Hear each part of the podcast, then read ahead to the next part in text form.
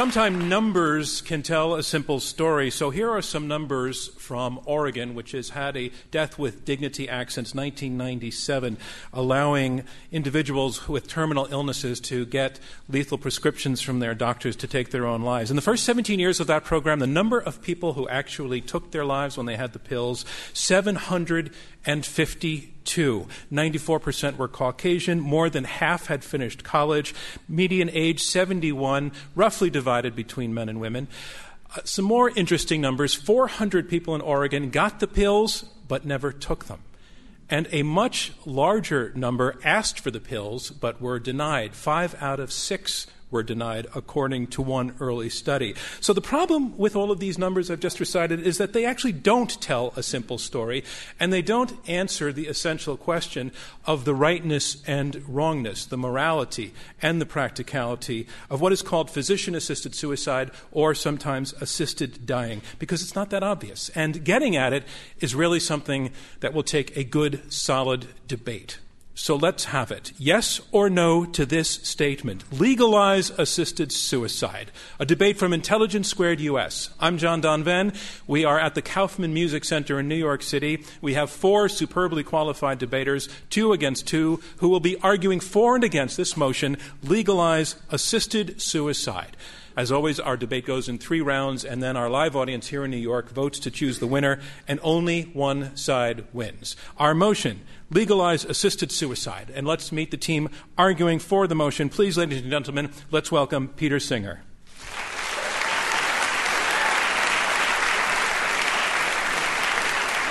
And Peter, you are a professor of bioethics at Princeton. You've written some classic books uh, Animal Liberation, Practical Ethics. You are often described as, and wait for this, the world's most influential living philosopher.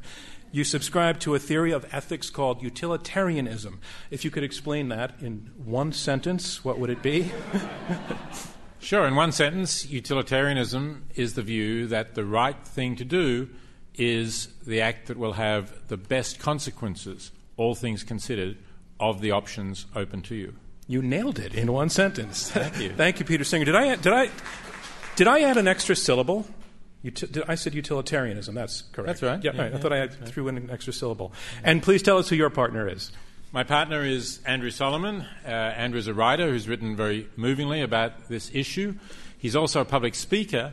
And if you look at the talks he's given on TED, TED.com, you will find that 8 million people have viewed them, whereas my talk has only been viewed by 1 million. Ladies and gentlemen. Ladies and gentlemen, Andrew Sol- Solomon. Please welcome Andrew Solomon. Thank you.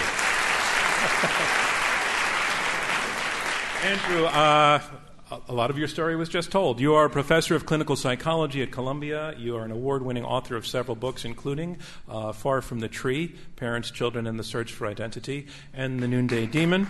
You have also written about your family's own experience with assisted suicide, and in an article from 1995, you note that. Uh, back in the 90s, no one wanted to hear about it or ask about it, that the subject was completely taboo. Now it's legal in five states, and 20 years have gone by. Have times changed? Is the subject still taboo? Well, it's somewhat less taboo, but in a society in which people tend to be in denial about the reality of mortality altogether, getting them to talk about this is still frequently a struggle. But I think speaking about it openly, as we're doing tonight, is one way to help people be less afraid to tell their families or to tell their doctors what they actually think and feel. We will be discussing it tonight. Thank you, Andrew Solomon.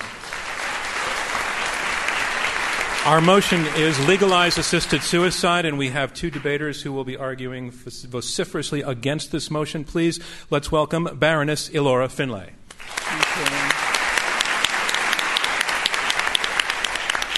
Baroness uh, Finlay is a member of the House of Lords, and after this, she's just Ilora. She has agreed that while she's here in the former colonies, she will drop the honorific. She is, uh, more importantly, a palliative care physician. She is president of the British Medical Association, and she comes to this debate with a personal story that she will share later on as well. Uh, but she's also, as I said, a member of uh, Britain's House of Lords, where an assisted suicide bill is being considered. And Ilora, um, doctors everywhere uh, are, for the most part, opposed to, to these laws, but the majority of the public, most everywhere, support it. How come? Well, I think it's important to remember that doctors know the complexities of trying to do assessments as to whether somebody really wants this or not, and, and, all the other issues that would have already been touched on. They also know about advances in medicine and that things today are very different. Most of the public see stuff on the media that looks scary. They're scared about their own dying, and we're all going to die.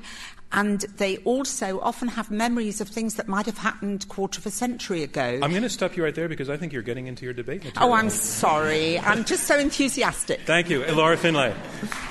Thank you. And tell us, please, who your partner is. I'd like to introduce the kind, caring uh, Dr. Daniel Sulmasy, who has studied this in depth ladies and, is a physician. Ladies and gentlemen, Dr. Daniel Sulmasy. Uh, and Daniel, you you, wear, you wear several hats. You're also arguing against the motion legalize assisted suicide, but you wear several hats. You're a professor of medicine and ethics uh, and in the Department of Medicine and Divinity School at the U of Chicago. Uh, you've also have been a member of the Presidential Committee on the Study of Bioethical Problems since 2010. You have an MD and a PhD. What we're wondering is, you know, with these hats you wear, medicine, ethics, religion, do they clash or do they work well together? Well, I, I, think in some ways what it really means is I have too many bosses, but, uh, but be, beyond that, um, they fit together seamlessly for me, really. I mean, doctor, when you think about it, means teacher. Um, and I try to just be a good teacher for my uh, ethics students, for my medical students, and for my patients. Well, we'll be getting some teaching from you tonight, I imagine. Ladies and gentlemen, the team arguing against the motion, and those are our four debaters. And to remind you, this is a debate. Uh, it's a contest of uh, persuasion, wit, ideas, logic.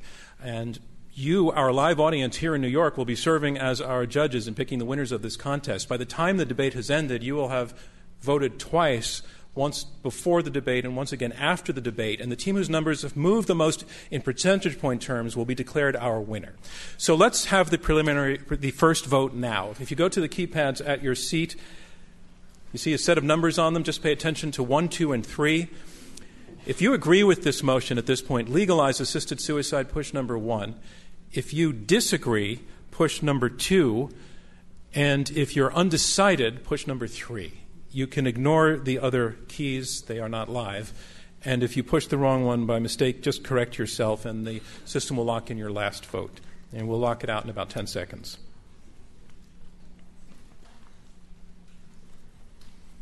Okay, it looks like we're good. We're going to move forward. We go in three rounds. Let's begin with round one. Round one, our motion is legalize assisted suicide. Here we have opening statements from each debater in turn.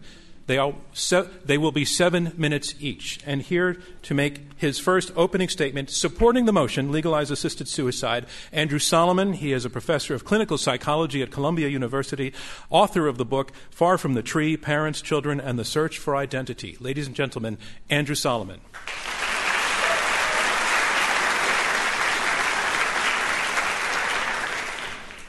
Because much of modern medicine prolongs not living but dying, we need to rethink death itself. Making someone die in a way that others approve but that he feels is anathema is an odious form of tyranny. Aid in dying needs to be tightly regulated, as any life or death matter does, from driving to surgery. But while no one should be pressed into assisted dying. No one should be categorically denied that right. It's about dignity. In his dissent in Cruzan, Supreme Court Justice William Brennan said, An ignoble end steeped in decay is abhorrent. A quiet, proud death, bodily integrity intact, is a matter of extreme confidence. And it's about reassurance. Brittany Maynard, who captured headlines for um, choosing to end her life at the age of 29 at the end of a battle with brain cancer, said, It has given me peace.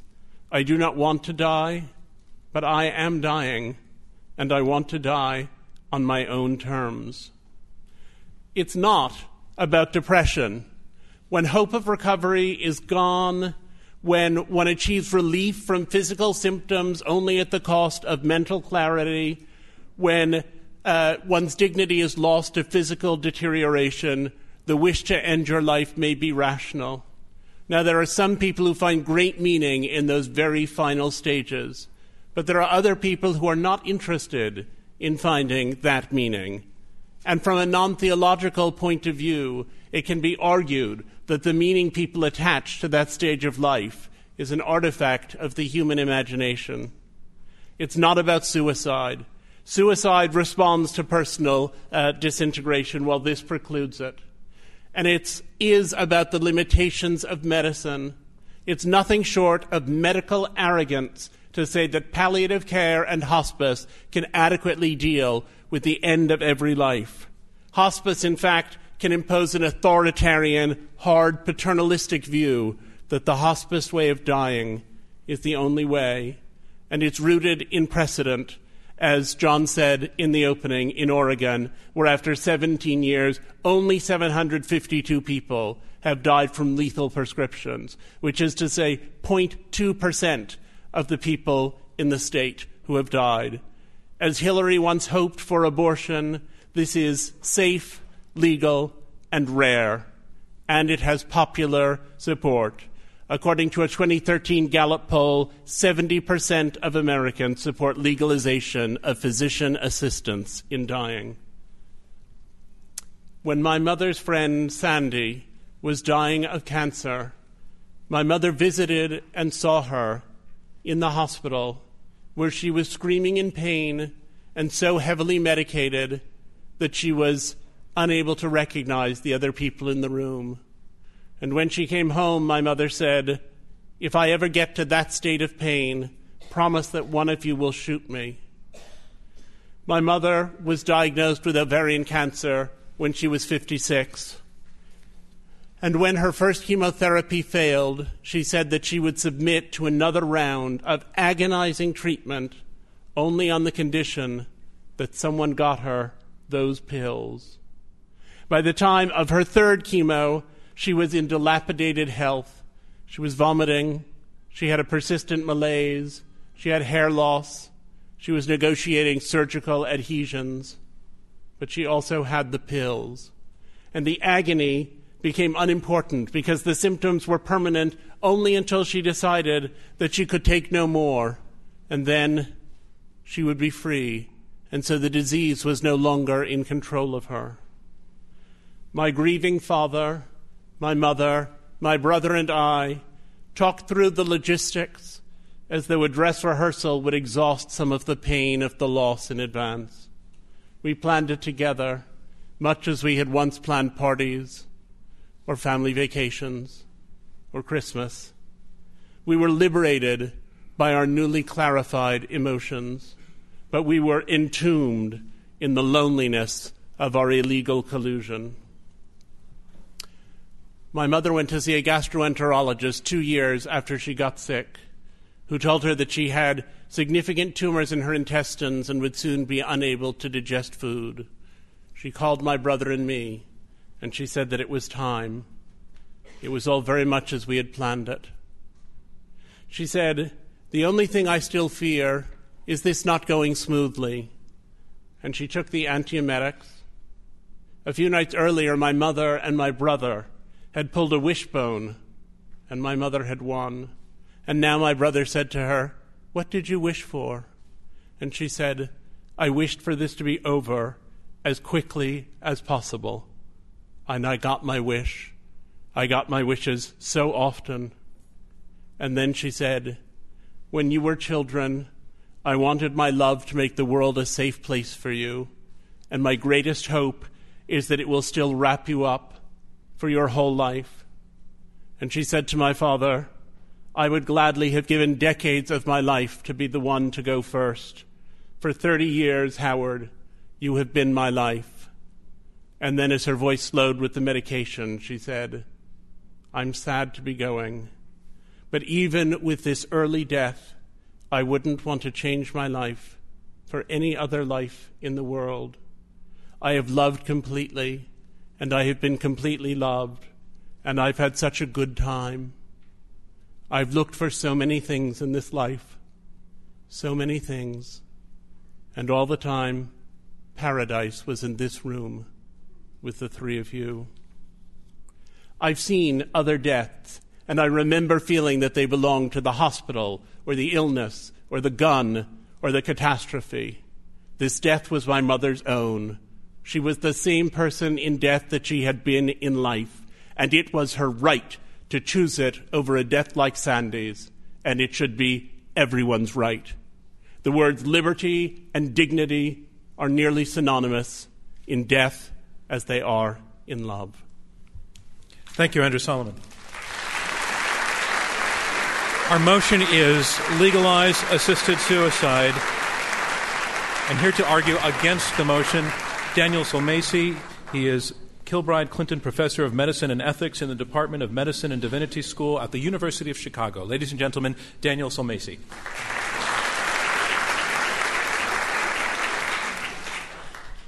As you heard, I'm a physician. And, and part of my job is to help people to die with dignity and in comfort. But I don't want to help you or your daughter or your uncle to commit suicide. And you shouldn't want me to. I urge you to oppose physician assisted suicide because it's bad ethical reasoning, bad medicine, and bad policy. I'm going to concentrate on the first of these, and Ilora will take up the other two. Now, we strongly support the right of patients to refuse treatments and believe physicians have a duty to treat pain and other symptoms, even to the point of hastening death. But empowering physicians to assist patients with suicide is quite another matter, striking at the heart not just of medical ethics, but of ethics itself. That's because the very idea of interpersonal ethics depends upon our mutual recognition of each other's equal independent worth, the value that we have simply because we are fellow human beings. Some would have you believe that, mortality, uh, that morality depends upon equal interests, usually defined by preferences, and have advanced utilitarian arguments based on that assumption. But which is more important, people or their preferences?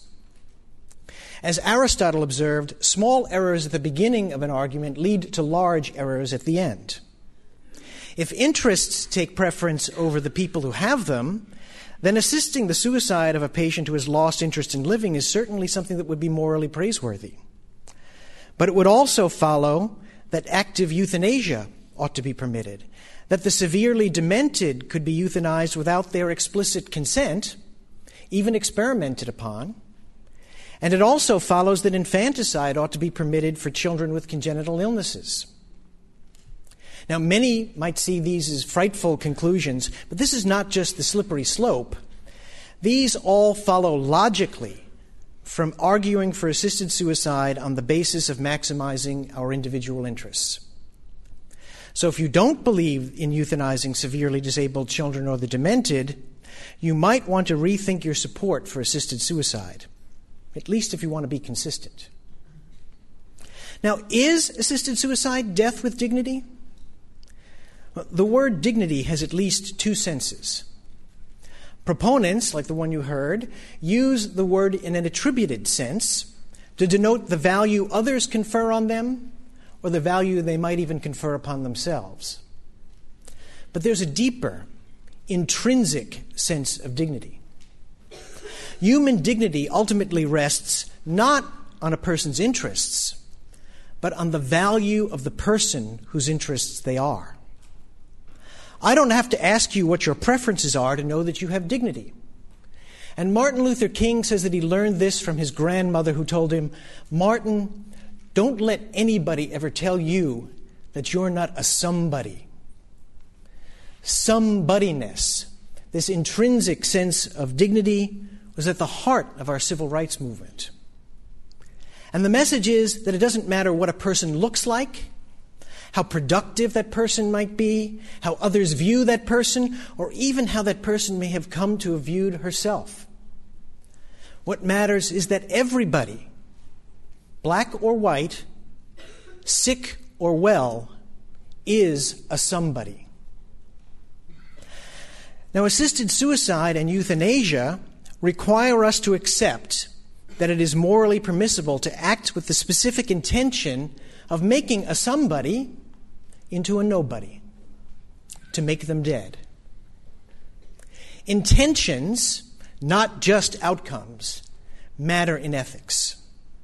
Intending that somebody be turned into a nobody violates the fundamental basis of our interpersonal ethics, our intrinsic dignity. We live in a society that worships independence, youth, and beauty. Yet we know that illness and aging often bring dependence and disfigurement. The terminally ill, especially, need to be reminded of their intrinsic dignity at a time of fierce doubt. They need to know that their ultimate value doesn't depend upon how they look, how productive they are, or their independence. You see, assisted suicide flips the default switch. The question the terminally ill hear, even if never spoken, is You've become a burden for you and for us. Why haven't you gotten rid of yourself yet? Now, a good utilitarian might think that a proper question, even a moral duty. But as a physician who cares for dying patients, I am much more fearful of the burden this question imposes on the many who might otherwise choose to live than the modest restriction imposed on a few when assisted suicide is illegal. Assisted suicide should not be necessary. If it's pain and other symptoms you fear, they can almost always be alleviated. As evidence, consider that pain or other symptoms rarely come up as the reasons for assisted suicide. The top reasons are fear of being considered a burden and wanting to be in control. Now, you may ask, why shouldn't I have this option? And yet, we all realize that society puts many restrictions on liberty and for a variety of reasons to protect others, to promote the common good, to safeguard the bases of morality and law. For example, we don't permit persons to drive drunk or to freely sell themselves into slavery. Paradoxically, in physician assisted suicide and euthanasia, patients turn control over to physicians who assess their eligibility and must provide the means. And further, since death obliterates all liberty, saying that respect for liberty justifies the obliteration of liberty actually undermines the value that we place on human freedom. Now, Ilora and I live our lives dedicated to supporting patients and families, to listening to patients at the end of life, to relieving suffering, and to valuing them to the end. Daniel Sulmasy, I'm sorry your time is up. Thank That's you why much. you shouldn't vote for assisted suicide. Thank you, Daniel Sulmasy. And a reminder of what's going on. We are halfway through the opening round of this Intelligence Squared U.S. debate. I'm John Donvan. We have four debaters, two teams of two, arguing it out over this motion legalize assisted suicide. You have heard the first two opening statements, and now on to the third. I'd like to welcome to the lectern Peter Singer. He is the Ira W. Let me just say this. Peter Singer is the Ira W. DeCamp Professor of Bioethics in the University of Center for Human Values at Princeton and Laureate Professor at the University of Melbourne. Ladies and gentlemen, Peter Singer.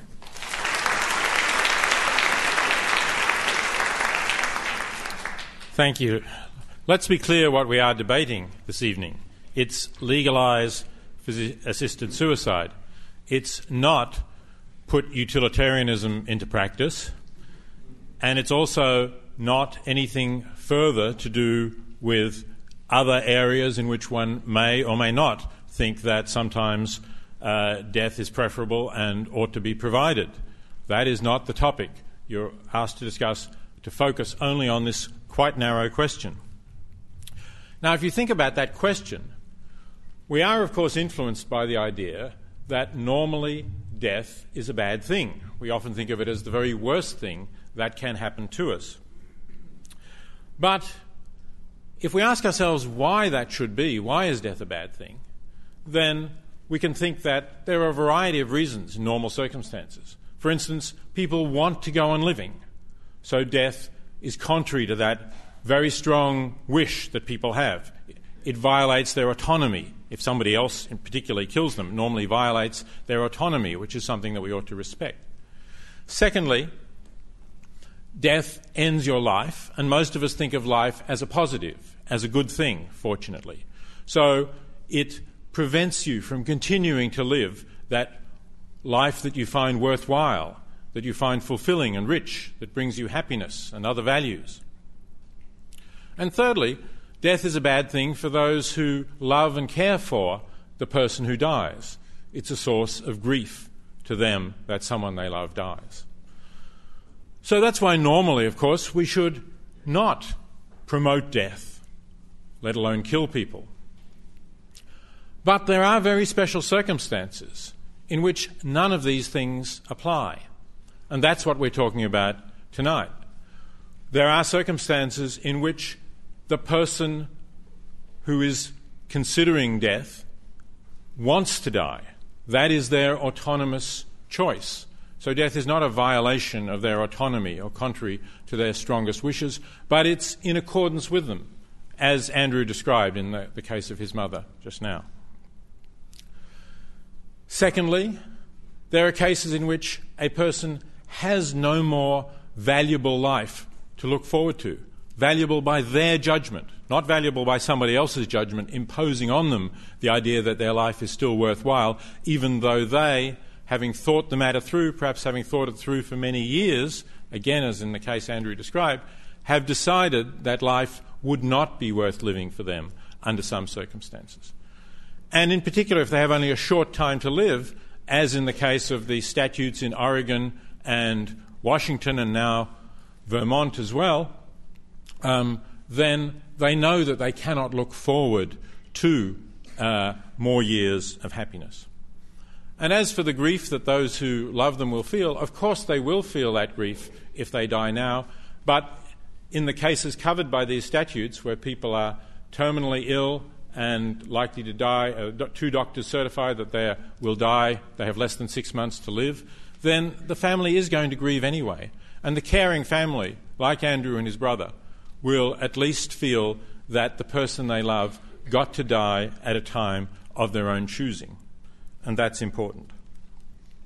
Now, in fact, this idea that death is sometimes a good thing is recognized by our opponents.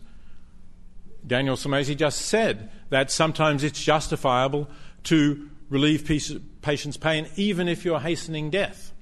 It's not the hastening death that they object to because they acknowledge that you can withdraw treatment that would keep patients alive, sometimes would keep patients alive for a long time. It's the intention of ending the patient's life that they object to.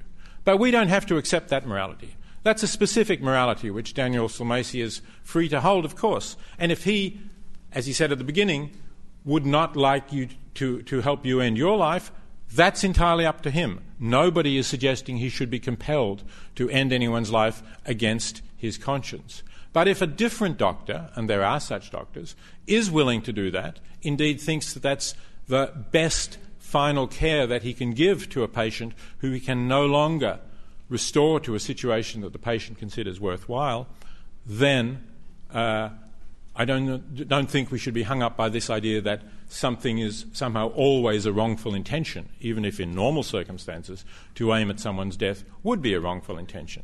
But not in these circumstances. In these circumstances, it may be the right intention.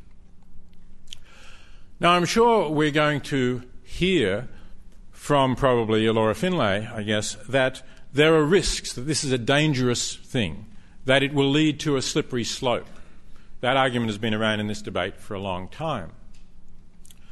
I think that when I first became interested in this question, which now goes back uh, about 40 years, that that was an argument that you had to treat very seriously and had to give a lot of weight to, and that I could not be completely sure that it was not justified.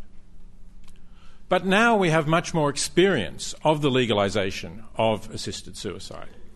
We have in the Netherlands, in fact, more than 30 years' experience of the open practice of, by the medical profession, with the support of the Royal Dutch Medical Society, not against the doctor's views, of that practice, uh, and with its full legalization uh, about 14, uh, about 12 years ago, and fully supported by the Dutch population.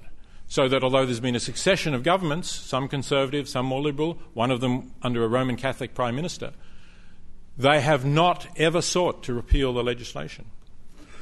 And similarly, in Oregon, we now have 17 years of experience, relatively small number of people dying each year, and as you heard, more of them requesting uh, the prescriptions but not using them because they want the control. They want to know that they could end their life if they want to.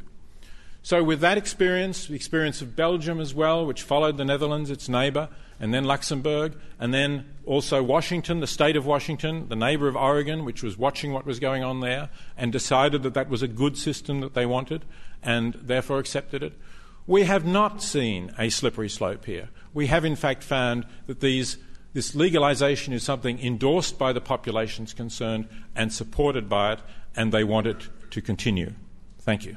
Thank you, Peter Singer.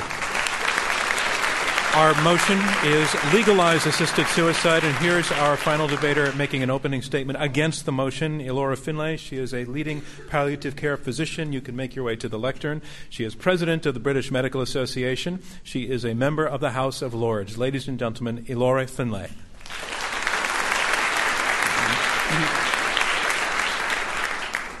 Thank you. I'm a palliative care physician. For over a quarter of a century, I've looked after dying patients, thousands. I've had countless conversations about death and dying and supported each in what they tell me they need, not some kind of formulaic death. But I've seen despair return to enjoy life in newfound, unexpected, and treasured ways.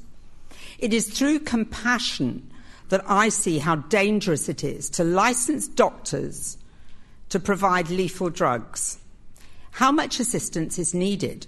Well, euthanasia, as practiced in the Netherlands by and large, more than physician assisted suicide, is the injection of lethal drugs. Here in the US, that seems to be reserved for state executions. It's pretty much the same drugs used.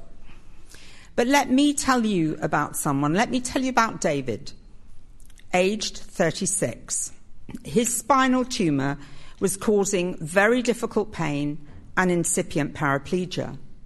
His surgeon, oncologist, and family doctor all thought his prognosis was three months, and I was asked to see him only because his doctors couldn't give him a lethal injection. He seemed a very clear cut case for assisted suicide. When I saw him, the distress was palpable. Their third child was six weeks old. David fitted every criteria of every bit of legislation I have ever seen. He had a clear, settled wish, had mental capacity, was not being coerced, and was very, very distressed. It was October. I thought he'd be dead by Christmas. So what happened? After some persuasion, careful, gentle persuasion, he accepted my input, and gradually he lost the wish to die. Eleven years later, he phoned me. His lovely wife had pancreatic cancer and was dying. That baby, now 11, sat with his sister, brother, and dad holding his dying mum's hand. Is David an exception? No. He illustrates all the problems with proposals for assisted suicide. Let's look briefly at what happens in states which have changed the law. Over 16 years of Oregon's law, assisted suicides have risen four and a half to fivefold. In Washington state, which legalized assisted suicide in 2008, the rate of rise is far steeper, 43% in one year alone. When you normalize physician assisted suicide, the underlying social dynamic changes. Laws aren't just regulatory instruments, they send a message and the message they send is that if you're terminally ill, ending your life is something that you probably ought to think about. Indeed, in Holland, when they changed their law, they thought their figures had plateaued, but they've actually doubled. And in Belgium, the Belgians are quite frank about the fact that they know that somewhere around about half are actually happening outside the law. Changing the law isn't simple and straightforward. So, what are some of the problems? Well, let's look at prognosis. Prognoses are notoriously inaccurate. Even the most expert have a 50 50 chance of being wrong over a life expectancy of six months. Oregon's law requires a prognosis of six months or less, yet two years, nine months from request to death has been recorded. Pathologists tell us that at post mortem, about one in 20 are found to have died from something different to the condition they were being treated for. And how real is a settled wish? 40% of seriously ill people have some mental disturbance, often attributed to the illness or anxiety or treatment. And in 13 to 14%, this is a major treatable depression. Yet Oregon's own research shows a quarter of those seeking assisted suicide have depression, which is sometimes missed or overlooked. And research into a sample showed one in six of those given lethally, lethal drugs legally supplied actually had an undiagnosed, untreated depression. The researchers themselves said the current practice of Death with Dignity Act may not adequately protect all mentally ill patients. Capacity, it has to be situation specific, decision specific. How do you assess capacity commensurate with the biggest decision that you could take, that to end your life? Only 6% of Oregon psychiatrists feel confident to do it. Pressures are harder to pick up than depression. Coercion can be subtle. The costs of care, life insurance about to expire, or just caregiver fatigue. The person who picks up that their family are stressed and doesn't want to be thought of badly. After all, most parents love their children, but not all children love their parents. And dignity? Research has shown that the way that care is delivered enhances or undermines dignity. As Cicely Saunders, founder of the hospice movement, said, dignity is having a sense of personal worth. Yet in Oregon, 40%, and in Washington, 61% cite concerns of being a burden, and 80% are concerned at losing their dignity. Are they being made to feel their lives are an inconvenience, to be disposed of for the sake of others? And what of doctors? Like it or not, you rely on your doctor. For the doctor under pressure, it is all too easy to give in to the pressure to prescribe. Doctors must recognise dying not impose futile treatments and relieve distress. But I do not think they should be licensed to cut off life by weeks, months, or years. Remember David?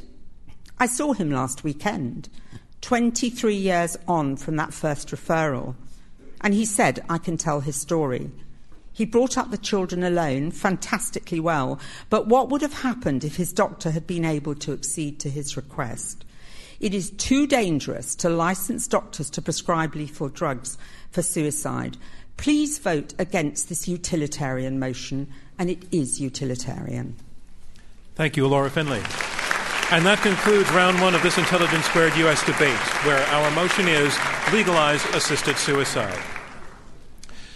Now we move on to round two, and round two is where the debaters can address one another directly and they will take questions from you and from me. Our motion is this legalize assisted suicide. And in our opening statements, we heard one team arguing for the motion, Andrew Solomon and Peter Singer, making the case that we need to rethink death in this country, um, that uh, the principle here really is one of choice, and that if the instruments are available to people who are in the last phases of their life to choose the time and the manner of their dying, then that should be their right. They say that in practice, in Oregon and other states, uh, this practice has been demonstrated to be safe, legal, and rare. And for the medical physician to oppose this is an act of arrogance.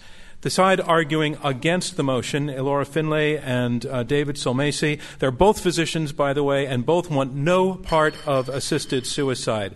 They make the argument that to assist in taking somebody's life is to make a somebody into a nobody, and that that is plainly and morally wrong. That assisted suicide, aid in dying, is bad ethical reasoning, bad medicine, and bad policy. They also uh, say that there are alternatives to uh, assisted suicide for people who are suffering in life, such as palliative care, and that our knowledge of death is so full of holes that it should not be something that doctors are handing out in the form of a pill. I want to go to the side that's arguing for the motion, and I want to go to Andrew Solomon, who told a very powerful story about your mother and about your argument for personal choice. And I want to ask you, I want to say to you that I believe your opponents are acknowledging the power and force of personal choice. They're just saying that there are other interests that are are larger and greater than that. That the personal choice that that your mother made and that today more legally uh, other people are, are making has social implications that ripple through society and affect all of us. Basically, they're saying that there's no such thing as just a personal choice that affects one person, that it's broader than that. I want to know do you concede that point? Well, I think that actually we send a very dark message to the society at large when we say to people that they don't have the right to make these decisions, when we say to people that we look at their suffering and their anguish and we refuse to help or support them. I think that sends a social message. I think people have a difficult time speaking openly and directly to doctors if they know that what they are discussing is illegal and they don't know what their doctor's legal or ethical position on it is going to be. Andrew, can I, can I stop you there because, uh, because to a degree you made that point in your opening statement, and I don't want to suppress that point of view, but what I'm really trying to get at is whether the negative consequences that your opponents are talking about do they exist? Are they real? And are they simply outweighed by the interest of personal choice? Or do they not exist? I think that a shift of this kind always has a range of social consequences. So I cannot say that they don't exist at all, but I would say that to me, they are vastly outweighed by the benefits that are gained. Okay. And I want to go to the other side and take this to Daniel Sulmasy. The issue of personal choice, which I think is very much what your opponent's central argument is. And it's something that obviously we all enjoy and value. And you're making the argument that it's not the only thing at stake here. Can you go on with that? Sure. No, I, certainly am a supporter of patients' uh, rights. Um, they have the opportunity to refuse all kinds of treatments that we give them. There's no need, for instance, for uh, for your mother, uh, Andrew, to have gotten the chemotherapy that she got that was making her sick. All those sorts of choices need to be honored um, and respected. Um, but it is not the case that suicide is simply a self-regarding act. Um, a psychiatrist uh, at Massachusetts General Hospital, Ned Cassem, says that when a patient asks asks about suicide, um, he begins to ask them, In whose closet do you intend to leave your skeleton?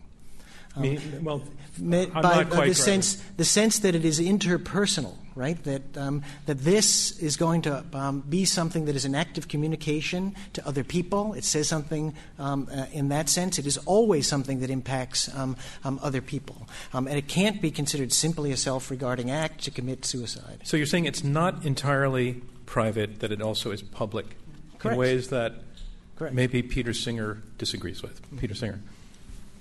I do, look, I, I, do disagree with that. I mean, there's a sense in which none of us is an island, and every act um, could be seen as having some ramifications socially. But this one is one that I think has very few, and, and I, I don't think that you know, the implication that if you end your life, somehow you've left the skeleton in the closet, uh, that seems nonsense to me.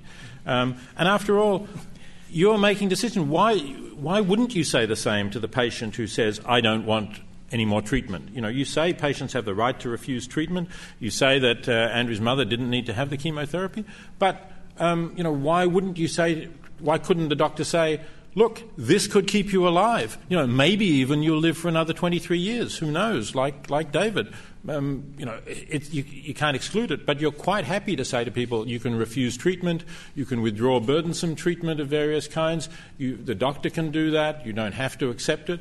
Um, so I don't see really that there's such a big difference in terms of the, the ramifications here of, in both cases, a patient's decision not to do what will prolong their life. Okay, well, I mean, this has to get philosophical to some degree, and I want to have you, Laura Finlay, take that. So, what is the difference between uh, a patient asking for pills to end his or her life in the last two weeks, as presumed last two weeks, and asking to be taken off life support in presumed the last two weeks, and dies in both cases? They are actually completely different decisions. The person on life support is, in a way, being held uh, in their state such as someone with neuron disease, artificially, but their disease is progressing. What you're talking about here is somebody where their disease may stop progressing, they may actually get much better and improve, but you're making the decision to cut their life off deliberately. And so they're dying of their lethal overdose and they're dying long before they may have died of their disease because you just can't tell. And that's the problem. If you make a decision in life, you must have accurate information. And what I'm saying is don't kid yourself that information about prognosis is accurate because it isn't. But why doesn't that apply to a decision to withdraw a ventilator? I mean, have you never seen a patient where a doctor said, I think we should take the ventilator away, and the patient actually lived quite a lot longer? That, that does happen occasionally, yes, but they are dying of their disease. And you shouldn't be giving people treatments that you think are not achieving a benefit because they're futile. So if the person doesn't want to be, have a treatment, they can refuse it. Ventilation is a treatment. And if they decide to, to refuse it, then they can, and I, as a doctor, must support them. But that is quite different to me deliberately assisting their suicide because what happens is then you stop actually actively trying to make the day in front of you better than it would have otherwise been. Andrew, and the it's trying to maybe a improve. simpler way of withdrawal- Let me, of let me ring in Andrew Solomon and I'll come back to you, Daniel. The Andrew Solomon. withdrawal of life support equipment requires a much more active role for the physician than the prescription of medication that someone can use to bring about the end of their own life. It involves the um, physical removal of equipment. It usually involves the administration of morphine to ease the person through the dying process. There's a great deal that a physician has to do. And this idea that somehow there is something that is natural, and because it's natural, it's okay, and the other thing is somehow unnatural, seems very distorted to me. Physicians who. tr- Daniel, Daniel Sulmasy. Now, that's, uh, first of all, that's not what we're saying, and that's not a reasonable way to, to defend the distinction between killing and allowing to die. I think um, one way of, sugge- of, of putting the difference from a moral point of view, at least from our perspective, um, is that treatments can be considered futile um, and terminated, but patients should not be considered futile and terminated. Um, and that's the difference intentionally in the structure of what we're doing, right? So if somebody's on, on a ventilator, right, and I stop it, um, my intention is not that they should be dead. My intention is that they be discontinued from a treatment that I think is needlessly causing suffering, prolonging their dying. you don't and I am decide. not. They and I have decide. not. I have not. I have not. No, they decide whether they go on or whether they want to be on it or not. I respect that. Um, But- but, but if I. but if they haven't the died. of but if they haven't died, I don't say I have failed. Please let me go out and get a pillow to smother them because my intention has been fulfilled when they when the treatment has stopped. The, the paradigm case in this country of terminating life-sustaining treatment is the case of Karen Ann Quinlan. What did people go to court for? They went to court to discontinue her ventilator. Um, and when uh, they were surprised Daniel, let me stop you Yes, and take yeah. 15 seconds to remind people of, of, of Quinlan's case in the 1970s. Sure. 15 Quin- seconds. Yes. Karen Ann Quinlan was a young woman in a vegetative state on a ventilator after uh, uh, partying and, uh, uh, and overdosing on drugs. And the courts, um, uh, the, the hospital didn't want to discontinue her ventilator um, without, um, uh, without, court, uh, without court justification for that. Um, and what uh, the family went to court to do was to say that uh, we want the right to be able to discontinue her ventilator. Um, and I'm totally supportive of that. Um, and that's what they. And the she- judge, and they judged, the judges decided this was what would happen, and to their surprise, um, the woman began breathing when she was disconnected. Um, but what they did was to discontinue a treatment that they thought was futile. Okay, let me let me bring it back to to uh, Peter Singer. So what I'm hearing your opponent say to some degree, and was also made in the opening statements, is that is that is that we death remains uh, beyond beyond uh, our understanding fully, and and dying remains fully beyond our understanding. And your opponents have come up with several examples of cases where uh, individuals would have lived longer. This is just purely the medical, not the, even the ethical question now. That we don't really know what we're doing, and that the odds of killing somebody prematurely are out there.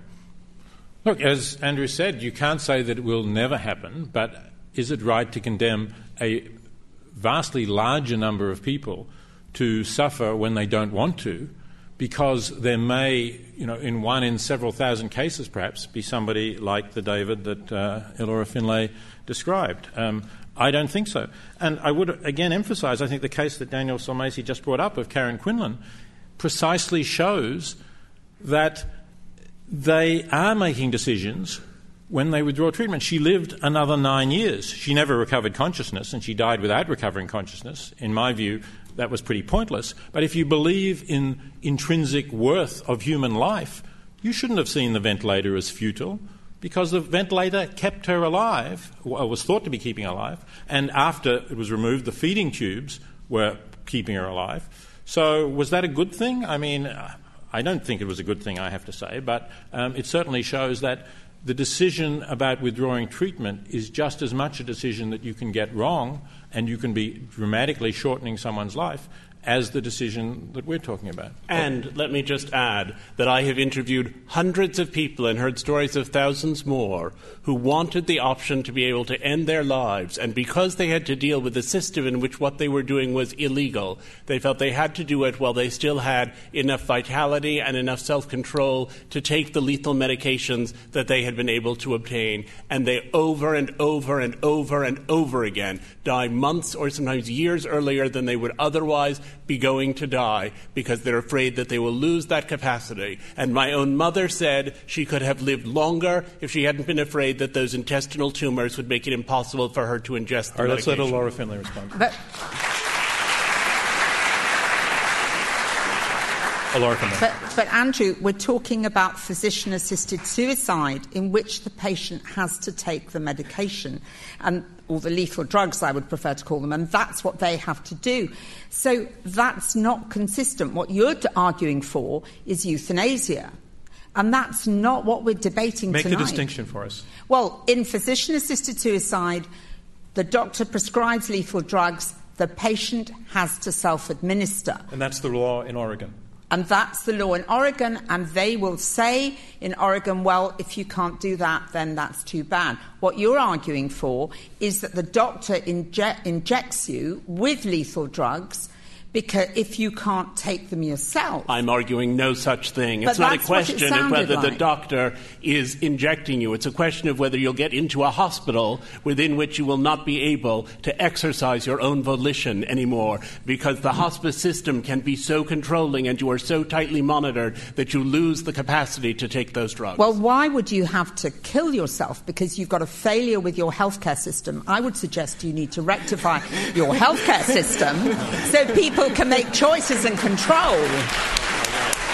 Excuse me, but the only way to rectify that aspect of the healthcare system would be to give people the capacity to take those drugs under supervision of the healthcare system, which is precisely what you are opposing. No, absolutely not. Hey, Lau- hey, Laura, let me just ask you when you say your healthcare system, you're saying you Americans with your healthcare system. I'm afraid I am because I do think that actually in the UK, however much you criticise us, we are not providing the degree of futile overtreatment that people here seem to be frightened of. We don't criticize And actually, actually, we, We- are very careful to have conversations with patients about what they want, and advanced care planning is now becoming a standard part of all care for people who have life limiting illnesses in terms of what do they want, where do they want to, to be, what treatments do they not want, and so on. So those discussions are happening a long time before the situations that But, you but described. you're, you're not Let- Let's let Sorry. Daniel Sulmasy Yeah, come in. no, I'm, I'm just sort of concerned by the kind of angry tone uh, that's uh, uh, that's sort of um, uh, permeating the the, uh, uh, the the panel here. Um, you know, I, certainly see. Honestly, I certainly see. That, honestly, let me just say Yeah, yeah. because we No. we don't No.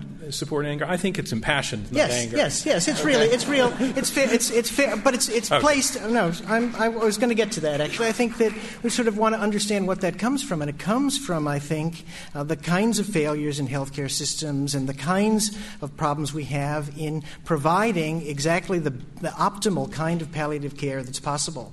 Um, and you know, I've had plenty of patients who you know uh, begin to uh, their journey at the end of life with me by asking you know you know you got the, you're going to give me those pills aren't you doc? Um, and i tell them um, no i'm not going to do that. Um, uh, but let's see how things progress in terms of your care um, i'm going to be with you I'm going to care for your pain. I'm going to care for your depression when you're depressed. It is not natural to be depressed when you're dying. You can be sad, but to have a depression with a capital D is something treatable.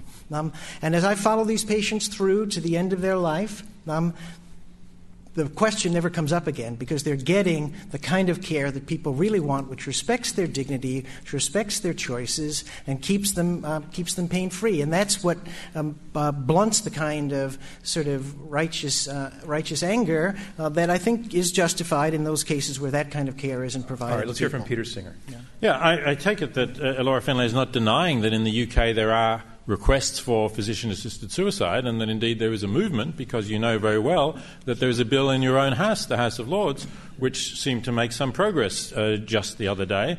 And it's also true that there are British subjects who have travelled from Britain to Switzerland in order to end their life, because Switzerland allows non residents, unusually, to uh, have assisted suicide, physician assisted suicide. So, so um, it's clearly the case that it's not just the US system, although, you know, I wish we could just snap our fingers and then we would have a wonderful US system in health system in which nobody needed to end their life. But it's not an easy task, as President Obama found out, to reform the US healthcare system. So, unfortunately, we're going to have to live and die with the system that we have. But I, I can't really imagine a system in which, uh, you know, in, in the foreseeable future, in which there are no serious considered requests for wanna, uh, physician assisted I'm sorry. I want to go to audience questions in just a moment, but before I do, I want to take one more question to Laura Finlay or, or Daniel Sulmasy. Since you're both physicians, um, part of what I'm hearing from you is that you don't like the fact that your profession is part of the mechanism of this whole thing. And if if there w- would you be on this stage at all if doctors weren't involved, if there were some government body or some civilian organization that made these assessments and handed out the pills, and it wasn't, didn't have anything to do with medicine.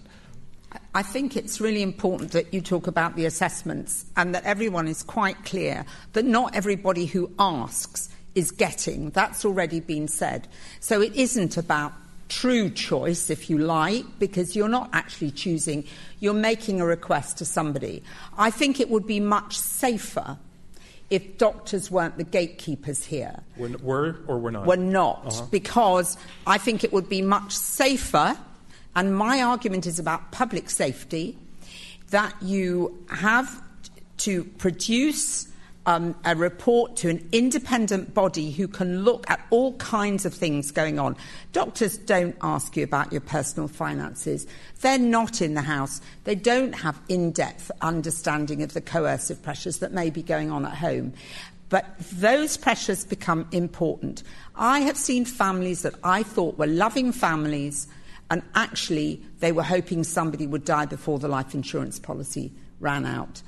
And the other th- point that I would like to make in all of that is the doctor needs to be looking after the whole family. And don't forget, people have children, they have people who they leave behind. What is it like for a teenager that his love was not enough to sustain his mother?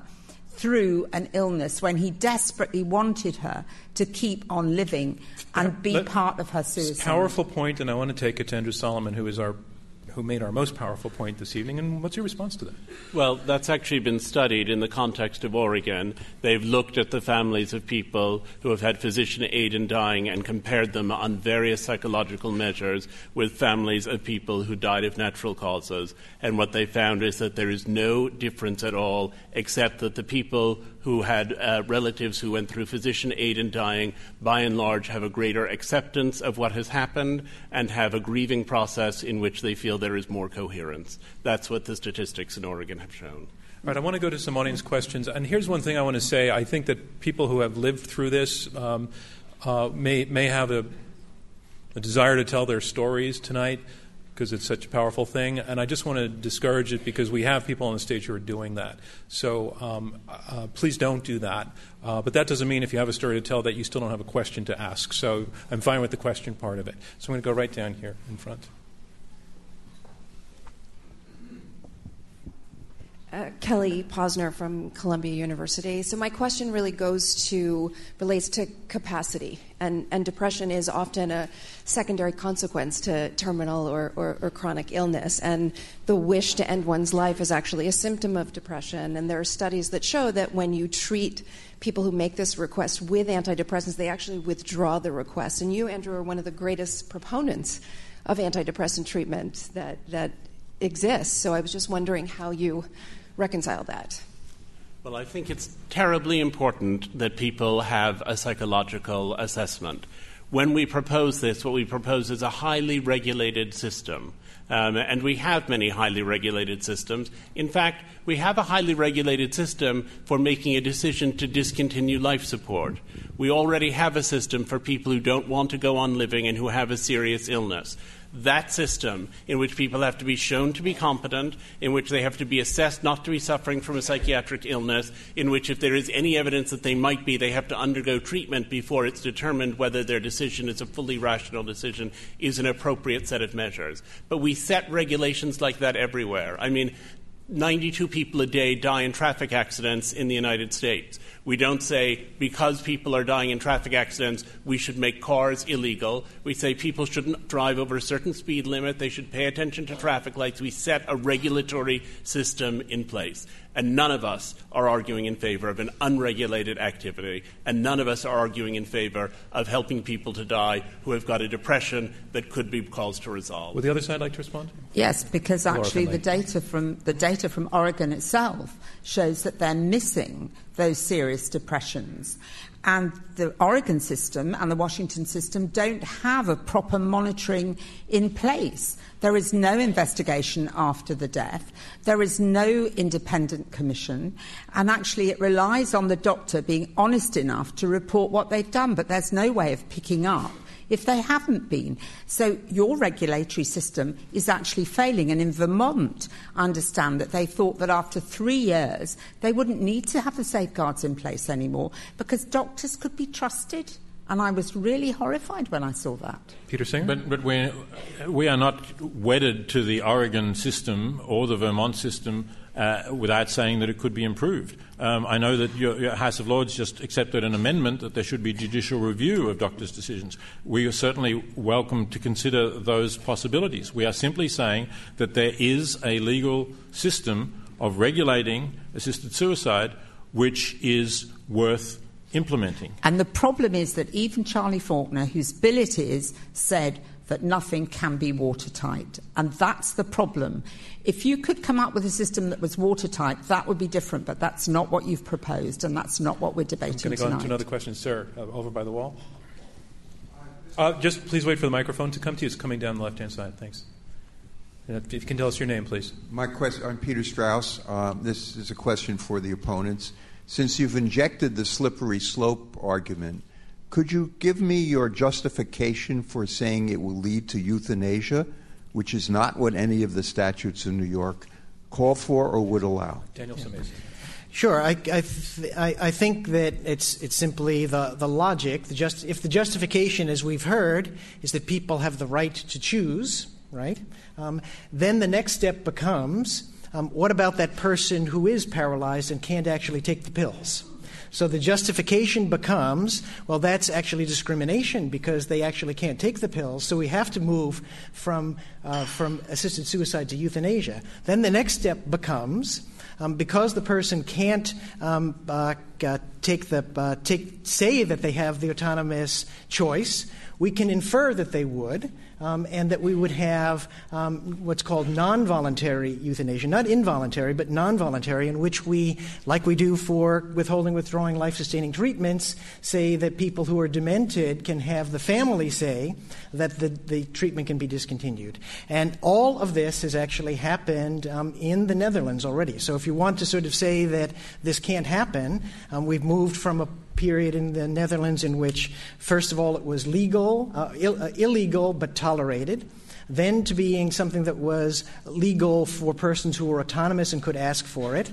Then it's moved on actually to children. There's a Groningen protocol for infanticide of children under the, uh, under the euthanasia law there. Psychiatric indications of people who feel that their psychiatric illness is insufficiently treated can ask for it and get it under those conditions. All right, Daniel, we see where you're going with that, and I want to take it to Andrew Solomon because you, well, you, you just you just have you know painted the staircase of the slippery slope here, and I want to ask uh, Andrew Solomon. It, it sounds you know it sounds real. It sounds concrete. Does it concern you? Well, I would start by saying that um, uh, the situation in the Netherlands and what's been dealt with in that law is different from what's been dealt with here. Um, like Peter, I believe that there is room for improvement even in the laws that currently exist. But in Oregon, we have had 17 years of this law. There has been no evidence of involuntary euthanasia. There has been no evidence of physicians giving um, uh, people who are disabled um, injections to terminate their lives.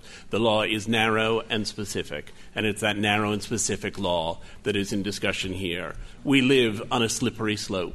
We all live on a slippery slope. There are many practices within our society that, taken to extremes, would be incredibly damaging and detrimental. And we contain them, and we can contain the damage in this and accomplish an enormous, enormous good. Ilora Finlay, do you feel that Oregon is evidence that the slippery slope is not necessarily inevitable? No, not at all, because you've got no way of detecting abuse. And actually, if you talk to the uh, campaign organisations in Oregon, they actually are wanting to campaign eventually for it to just be a pill that you can have without having to see the doctor and go through all that. If you look at the Netherlands, they started off having physician assisted suicide and euthanasia, but actually it was more convenient for the doctors because it didn't take so long, so they would go down. They pushed it down the euthanasia route. No, in Belgium. That's just not true. Sorry. In, there was never a case when physician assisted suicide was legal or accepted and euthanasia was not. The Dutch simply no, no, did, they, didn't they, see that distinction. They, they, they didn't see that distinction, but they're now using euthanasia more and also the complications that arose with physician assisted suicide because of vomiting and nausea and so on they've right. gone over to injecting the drugs. That, in Belgium, they've always done that. That's, that's in, really not right. In, they, in they, Belgium, they've extended it. So now you had somebody who had euthanasia because he'd had a botched sex change operation. There's been approval for a prisoner who wants to have euthanasia because he doesn't want to carry on living in prison, and so on. So it's not a slippery slope downwards, it's an incremental extension that we're seeing where the law's been changed. Ma'am, up there, um, right on the aisle. Folks, if you're upstairs trying to ask a question, I just want to let you know that well, we don't have mics up there, but if you um, come downstairs, I, for, for your effort, I'll try to call on you. Yeah. I'm Deborah Albert. First, I think there's a point that can be made for anybody on the panel. I'm sort of in Peter's camp when I think about death. I don't think anybody here has ever experienced death. And so you don't actually know whether or not it is a state that is better than being in excruciating pain all the time. And for those that are opposed, I don't think that you can say that it, death is not a better choice. But my question actually goes to Daniel. When you speak about um, the societal effect that this can um, affect other people, it's not just a personal choice. I can take a drug and go outside now, like alcohol, get into a I, car. I, I, need you to, you've had a minute of our time. I need you to, I'll give you 15 more seconds to nail this. Okay. I can take a drug that can affect death on someone else's life who doesn't choose to die. Mm-hmm. And yet they're not taking alcohol away from me mm-hmm. or society. Well, again, let me uh, first say, in response to the first part of your uh, question um, that the excruciating pain that you're talking about is nothing that uh, you know Ilora or I would you know would support the patients have to go through. What we're we, we are totally um, in support of treating patients' pain, even to the point um, that it might hasten uh, their death. And so there's no need if if people think they need assisted suicide in order to um, avoid pain, that's not the issue here. That's not even why people in Oregon say they're taking the pills, right? It's not because of pain, because we can take care of that even to the point of rendering somebody to be unconscious. What we're talking about is the kind of world we want to live in. one in which we can say um, that to a person that the fact that you think that you are a burden um, is sufficient to be able uh, to end your own life, and that we would have an atmosphere in which that kind of, uh, of judgment could be made by people, um, I think is a problematic world to live in. I want to remind you that we are in the question and answer section of this Intelligence Squared U.S. debate. I'm John Donvan, your moderator, and we have four debaters, two teams of two, debating this motion legalize assisted suicide, right in the center there. Uh, yep, you're standing and you, you are the right one. If you can tell us your name, please, when the mic comes to you. Hi, I'm Nisha Gupta. Um, Dr. Finlay, earlier you argued that life support and taking someone off such ventilation is justified due to the fact that their illness is progressing. However, many people applying for assisted suicide are in the same position, and I understand there's always exceptions to the rules in your personal experience, David.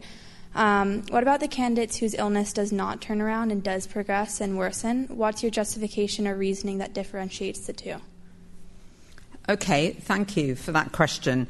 Uh, you, all the patients I look after have got non curable illness. They all have progressive illness, and they all have illness that is working towards their death, and they're likely to die from. What I'm saying is that you can't be certain, and I am supporting them whilst they go through that, that phase of their life, helping them reframe their experience and doing everything I can to improve quality of life. Let me tell you one story. A woman who was desperate to be taken off her ventilator but wanted a lethal overdose. Her husband was very angry that we weren't giving her a lethal overdose. One morning, I persuaded him to go out to the pub for a drink, let me have half an hour alone with her, which I did. In that time, I asked her, What's the worst thing for you at the moment? And she said it was the whiskers on her chin. And I said to her, Would you like me to give you a quick facial? Now, I've never been trained to do it, but we found some tweezers and one of the nurses came and helped me. And she did indeed have some quite long whiskers on her chin, and we plucked them out. And the nurse said, Do you want to be made up again? And, and, and she said, Yes, we made her up. And her comment was, when we showed her in a mirror, she said, I feel like a woman again. And from that point on, she never asked for lethal overdoses but she asked to be made up every day. Why? Because she realized that she could be a woman again and have personal worth. My argument is that this motion comes from despair, from seeing that there is no worth left in a human being once they're ill and once they appear to be dying. But you just can't tell. And I want doctors to have to strive to improve quality of life. And that is why I oppose this motion.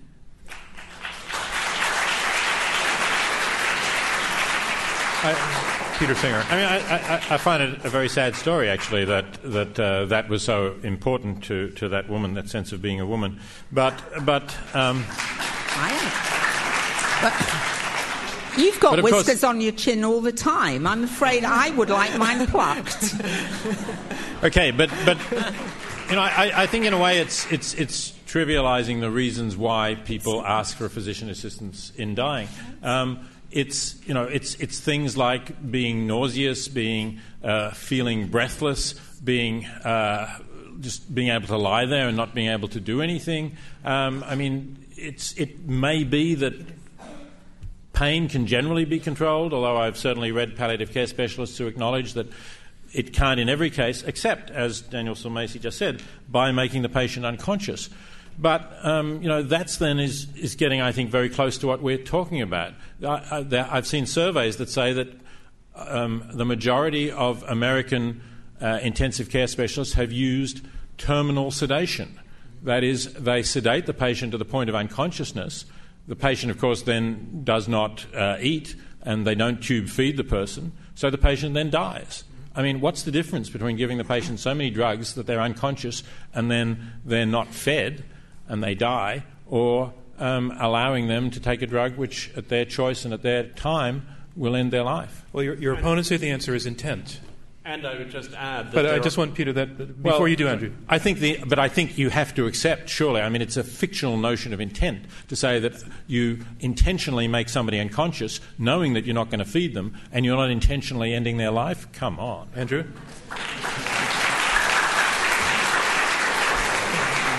Let's, let's let, Andrew, you're going to follow up quickly, so that I will quickly. First, to say that I think we're all agreed that compassionate medical care is to the good, and that anyone who can find meaning in life or can be helped to find meaning in life should be encouraged to do so and receive every possible support.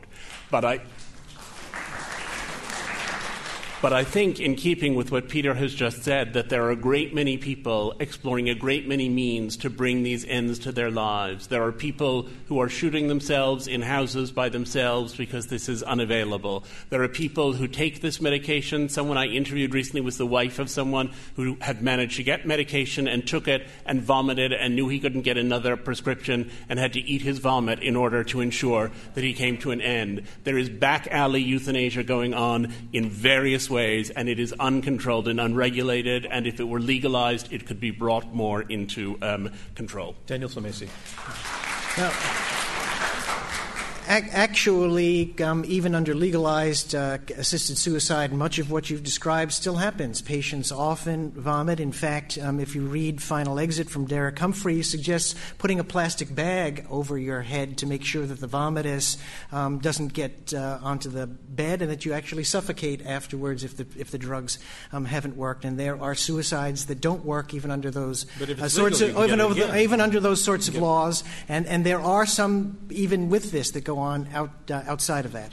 But I want to go back to Peter's uh, uh, Peter's points um, about um, first of all, say you know again painting the sort of medical burning lorry case of the person who's in excruciating pain that's untreated, who's got uncontrollable nausea, um, etc.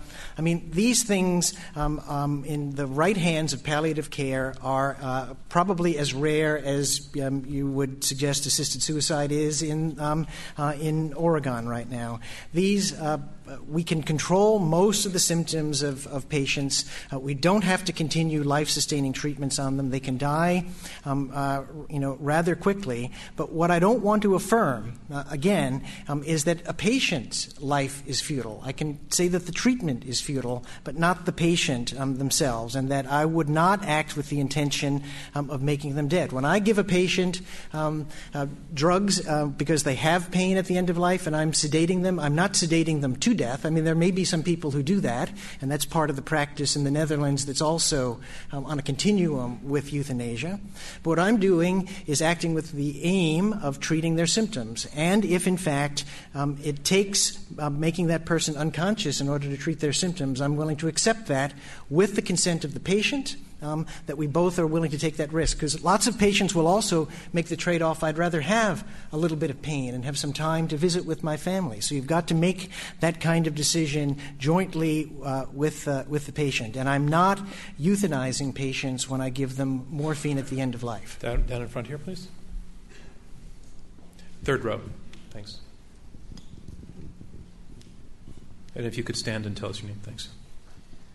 Jesse Silverberg. This is to the team arguing for the motion. Uh, so, physicians are fallible. Uh, if we legalize assisted suicide, are we asking them to risk their integrity, and are we asking too much? No, I don't think we're asking them to risk their integrity. We're asking them to, to act with integrity, um, to consider carefully whether the circumstances are the ones that are prescribed in the law, which, as we said, could be have various kinds of safeguards and reviews, and will minimise those kinds of mistakes.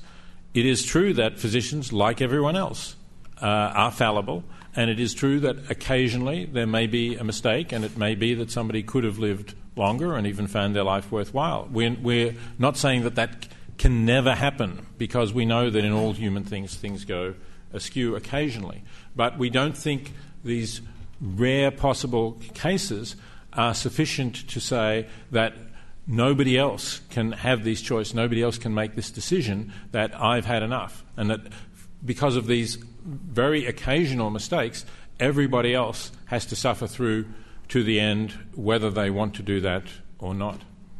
Up there against the wall.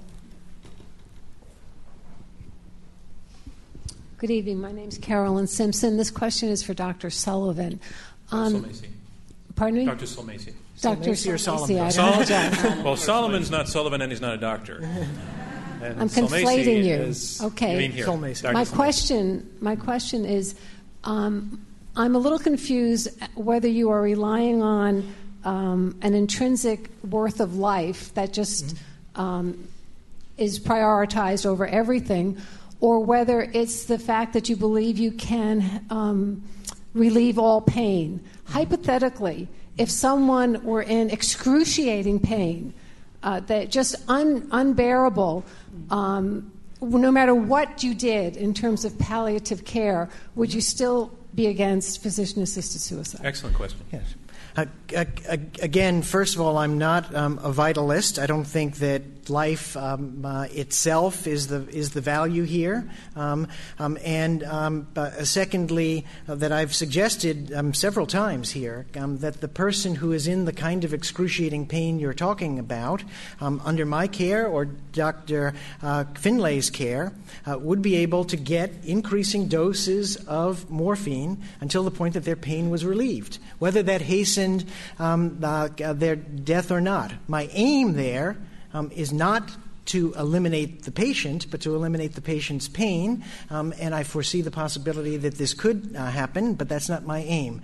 What I want to do is reverence people. Right? Um, and not act with the specific intention of making them dead, of turning a somebody um, into a nobody. I want to eliminate pain where I can, um, and if it takes um, making them unconscious in order to do that, I'm willing to do it. Did, ma'am, did you um, uh, let's get the mic back to you because I just want to make sure. It was a really good question. I want to make sure. I'm sorry. I don't think you've answered my question. Um, hy- take, take, take, 10 more seconds and get okay, right Hypothetically, you cannot alleviate the pain. No, no, no. I'm, I'm, I just, I'm trying to understand your underlying argument because this feels utilitarian. Okay, don't argue with him, please. Just I'm make sorry. A, so I, I would ask you to accept the hypothetical, but I can only ask. Yeah. Well, let, let, I think I think your partner wants to take a crack yeah, at it can, also. Can I answer? because you've asked a practical question. I've seen patients whose pain score was 11 out of 10 not just 10 out of 10. I have sat there with a syringe full of diamorphine and injected slowly, milligram by milligram, minute by minute, until their pain score is down and it is bearable until we get it under control and redoubled efforts. And sometimes the person has been a bit sleepy for a time and we've had side effects and we've had to get over them. But my role as a doctor is to relieve that suffering. Those patients may say, I can't bear this, I ought to be dead. But that does not continue. That request does not continue when you get on top of their symptoms. I've had conversations with hundreds of patients about, about how they feel, about what's happening to them. Many people are devastated when they first realize that they have a life threatening illness. The world is not as they thought it was going to be. But actually, when you work with them, and it is hard work, they come through and they often have a fulfillment that they never imagined they could have before.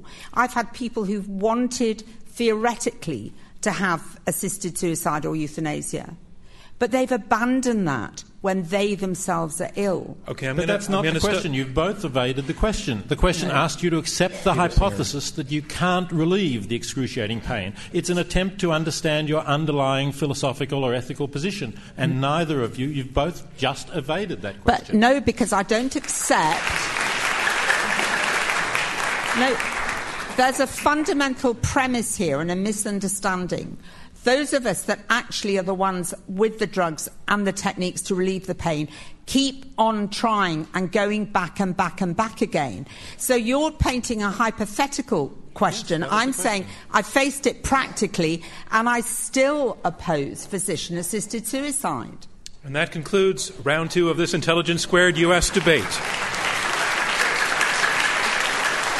where our motion is legalize assisted suicide. And here we are. We are about to hear closing statements from each debater in turn. Those will be two minutes each. And remember how you voted just before the debate because right afterwards we'll have you vote a second time. And the team whose numbers have changed the most between the two votes will be declared our winner.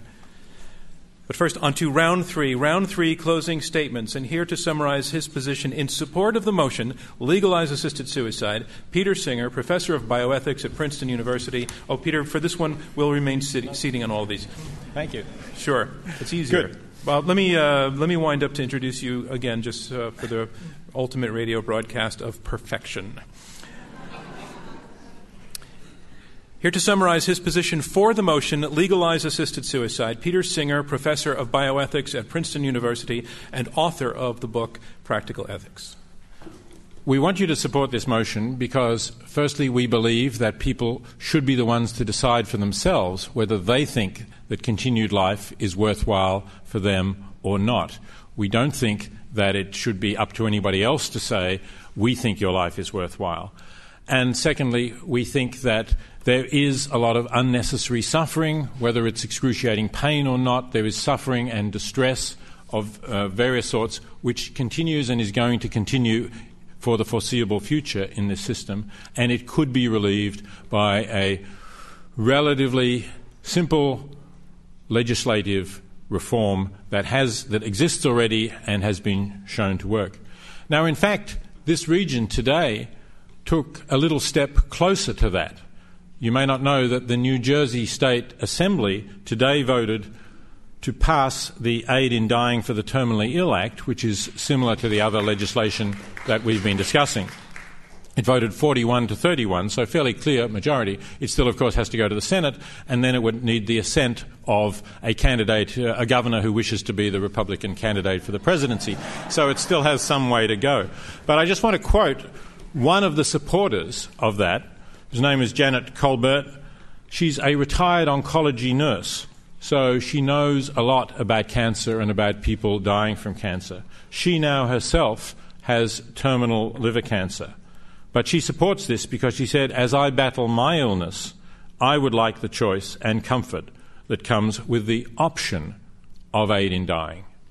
That's all we're asking for. Thank you. Thank you, Peter Singer. The motion legalize assisted suicide.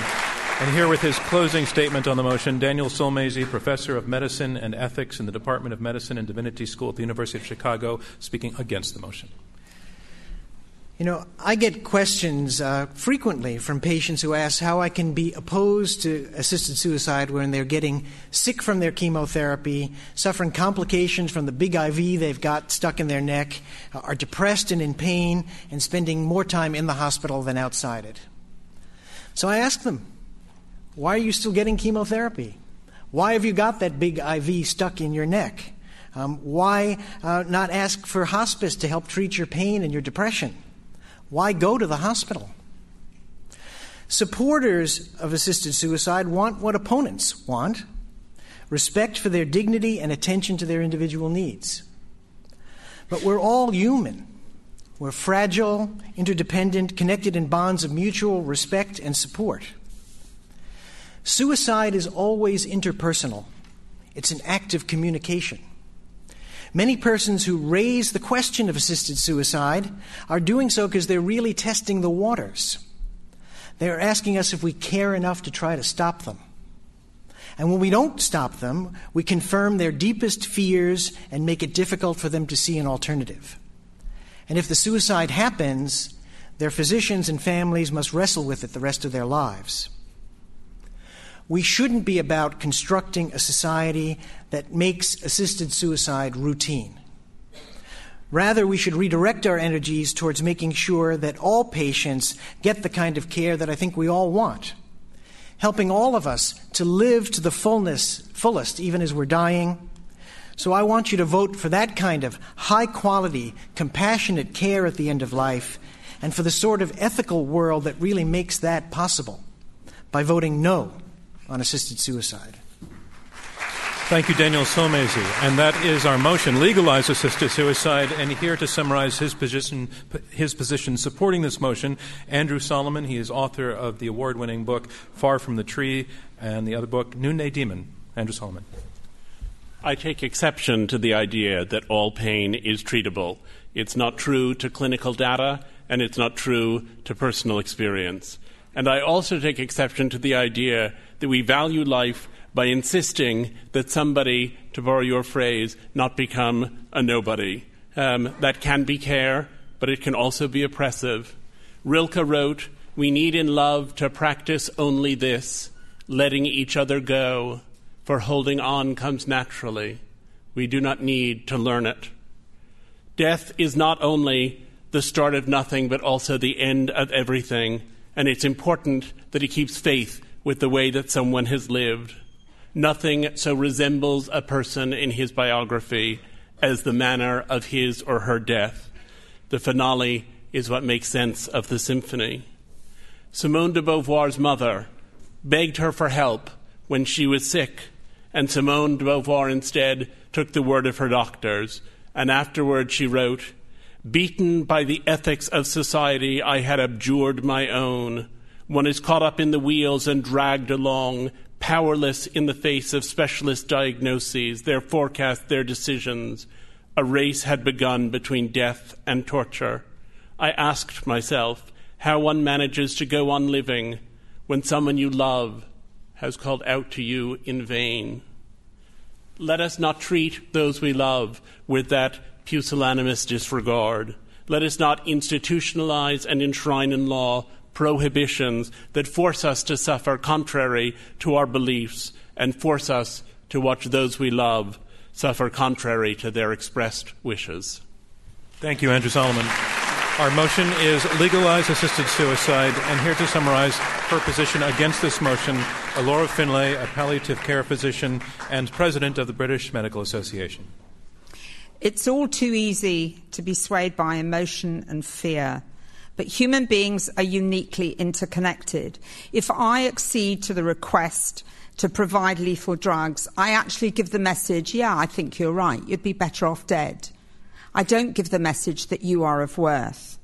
I've been there myself. My own mum was in hospice, dying, angry, terribly angry that I was opposing the assisted suicide that she wanted. She thought it was the answer. This fiercely independent lady dreaded dependence. It broke my heart, and I was torn apart by it. An argument about philosophy with a member of staff let her see that her mind still worked, and she still had something to offer. So she battled with us, all of us, and then went home to everyone's surprise. She didn't die, she lived four more years. And in those four years, she saw her two great grandsons born. And she said they were the richest years of her life. They were important to her, they were important to us all, everyone in the family. I beg you, it's not like in the movies. Assisted suicide isn't straightforward and clean and quick. Some people awake, six did in Oregon. Some people take a long time to die, up to 104 hours. That's not dignified. Don't vote for this dangerous, dangerous law that actually deprives people of the possibility of having their dignity and having doctors who have to work to improve their quality of life. This law allows them to throw the towel in. Thank you, Ilora Finlay. And that concludes our closing statements.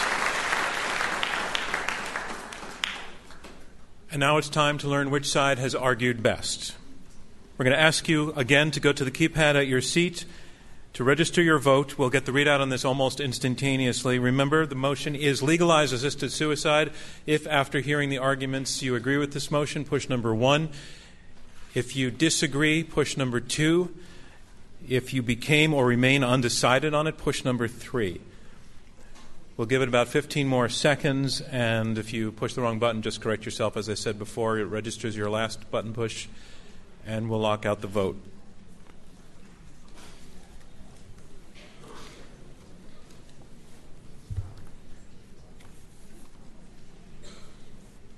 So, the first thing I would like to say is that this was, from the beginning, one of the most passionate debates we've ever had, with a very, very high level of emotional intensity. But I had enormous respect for how the panelists on this stage um, kept it civil all, all the way throughout. So.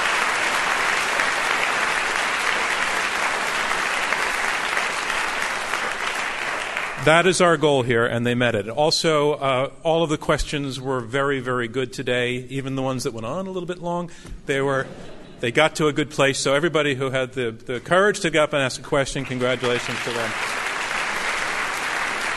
I want to uh, take a moment and thank our generous supporters who make these debates possible. Um, our ticket sales do not cover by any means uh, the, the cost of putting one of these on. So uh, we encourage you uh, to go to our website if you are interested in making a donation because every gift counts for us and keeps it going. And thank you to those who have already done so and those of you who will. Uh, our next debate is here at the Kaufman Center. It will be on Wednesday, December 3rd. Our motion is, once again, a three word motion genetically modify food. We will be looking at whether the world is better off uh, or worse off with GM food crops, uh, issues of safety, environment, and food security. For the motion, we will have the Chief Technology Officer at Monsanto and a genomics and biotechnology researcher from UC Davis. And against the motion, a research professor who studies agricultural uh, technology, food quality, and safety. And uh, that uh, debater is partnered with a former senior scientist from the Union of Concerned Scientists. Tickets are available at our website. Um, and as I said at the beginning, uh, if you can't get to our debates uh, to be to watch them live, you can download our new app, uh, the IQ2US app. It's on the Apple and Android stores and uh, just search for IQ2US at iTunes or uh, Google Play. And you can watch uh, this debate and all of our debates at our live stream. Um, and uh, listen to NPR stations across the country. Also, I want to make note that uh, today we had a special um, uh, section of our audience. We have um, the students and the debate coaches from the New York City Urban Debate League. they're with us tonight, and you guys can stand up.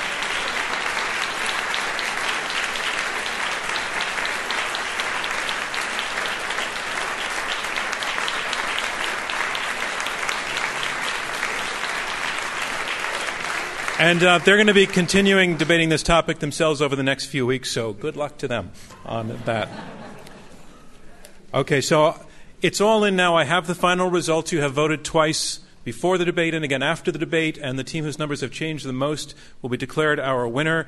Let's look at the preliminary vote on the motion legalize assisted suicide before the debate. 65% of you agreed with the motion. 10% were against, 25% were undecided. Those are the first results. Again, it's the team whose numbers have changed the most between the first and the second votes will be declared our winner. Let's look at the second vote. The team arguing for the motion, their second vote was 67%. They picked up two percentage points. Two percentage points is the number to beat. The side arguing against the motion, their first vote was 10%, their second vote was 22%. They pulled over 12 percentage points. The side arguing against the motion, legalize assisted suicide, declared our winner. Our congratulations to them. Thank you from me, John Donvan, and Intelligence Squared US. We'll see you next time.